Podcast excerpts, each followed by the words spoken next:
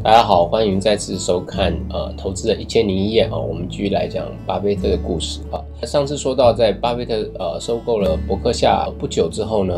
他开始对呃零售业产生了很大的兴趣啊。那蒙格啊，也是他的合伙人呢，对零售业一直很有兴趣啊，所以在接下来一段时间呢，他们就开始呃收购一些零售业，并且把这个零售业呢纳入成为伯克夏的子公司。那我们今天就要讲其中的一家公司，这家公司呢叫做霍奇查尔德科恩啊，名字真的很长哦。后面最重要科恩的那两个字呢，就是这个家族的名字啊。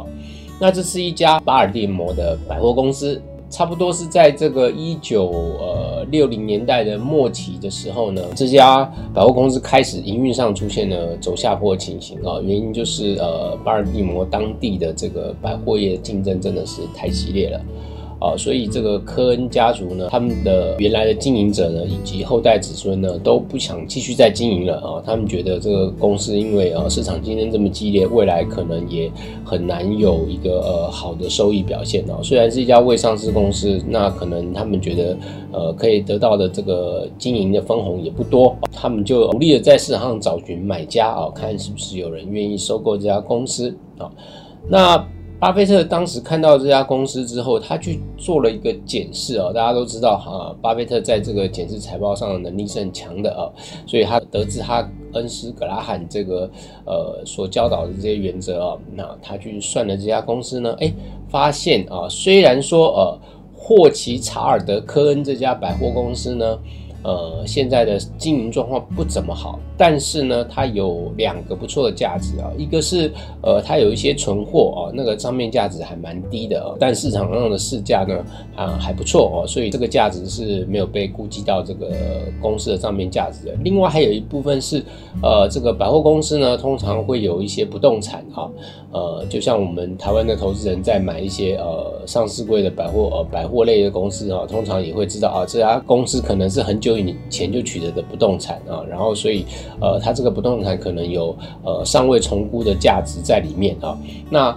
霍奇查尔德坑也是这种情形，就是它的呃不动产的目前的一些市值呢，呃还没有反映到哦它真正的不动产的价值啊。所以在这个情况下呢，就这就是非常典型的格拉汉式的投资吧。哦，巴菲特他自己就说了哦，他知道他用三流的价格啊。买进了一家二流的百货公司啊，所以对他来讲，最好的方法就是快速释放这家公司的价值，然后成功的交易出去好。不过呢，呃。这一次的交易，我们要说，呃，是巴菲特一个失败的投资哦。我们前几集说了很多巴菲特成功的投资赚了很多钱，但这笔交易呢，却是一个失败的投资，让他赔了一点小钱啊，大概是八十万美元哦。虽然不是一个很大的金额啊，可是巴菲特在这个投资里面学到了更多哦。也就是说，从这个失败的交易案里面呢，他更倾向于去找呃更有成长型价值的呃未来潜力的值得长期。持有的公司，而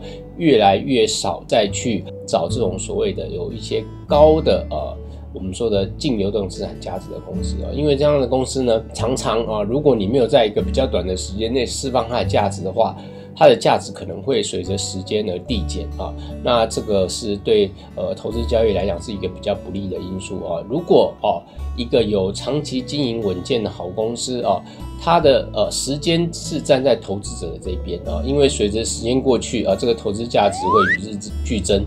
啊，那如果是这样，像这样的，就是未来经营不利的公司啊，它的资产价值是随着时间过去而递减啊，也就是投资者必须赶快找到下一个啊好的交易机会，把它交易出去啊。像这样的交易，后来巴菲特做了越来越少啊。不过这个霍奇查尔的可能仍然是呃一个这样的公司啊。巴菲特在一九六六年底去买进这家公司的时候，这家公司曾经好了一年啊，也就是一个新的经营者接手。然后推动了一些改革啊，那确实让他有一年的好光景啊。所以巴菲特在一九六七年写给股东信的时候呢，他也赞美了一下这家公司哦，觉得这家公司呃现在开始表现的不错哦。但是同一年呢，他在提到这个伯克夏的时候，却给他了一个很糟糕的评语，觉得当时伯克夏的状况非常差啊啊。但事实上呢，这个霍奇查尔的科恩这个百货公司呢，就真的只好了这么一年啊。在隔年的时候呢。它就开始变差了。最重要的就是巴尔的摩这个四家百货公司竞争相当激烈。那巴菲特看到了一点，就是他发现零售业真的要经营好，真的不容易啊。虽然当时霍奇查尔德科人有还不错的经理人啊，但是呃，这个百货公司的经营有一个特色，就是你很难有什么独特的优势啊。如果你经理人想出了一个呃还不错的宣传或行销的呃策略的时候啊，你的竞争对手往往能够很快的啊，几乎在呃没有相差很远的时间内，马上就模仿你的策略啊。那因为这个模仿本身呃是没有法律风险的，所以很快的呢，你的竞争对手跟你用同样的策略，就抵消了你原先这个策略的优势啊，所以就在很快又再次形成一种红海的竞争里面啊，那就是当时霍奇查尔德科恩所面对到的一个困难的处境啊。那所以呃，巴菲特后来在评估之后呢，就赶快的想要再找一个机会能够把它脱手。那也很幸运的哈，后来找到了另外一家公司叫众合超市公司啊，他们愿意用呃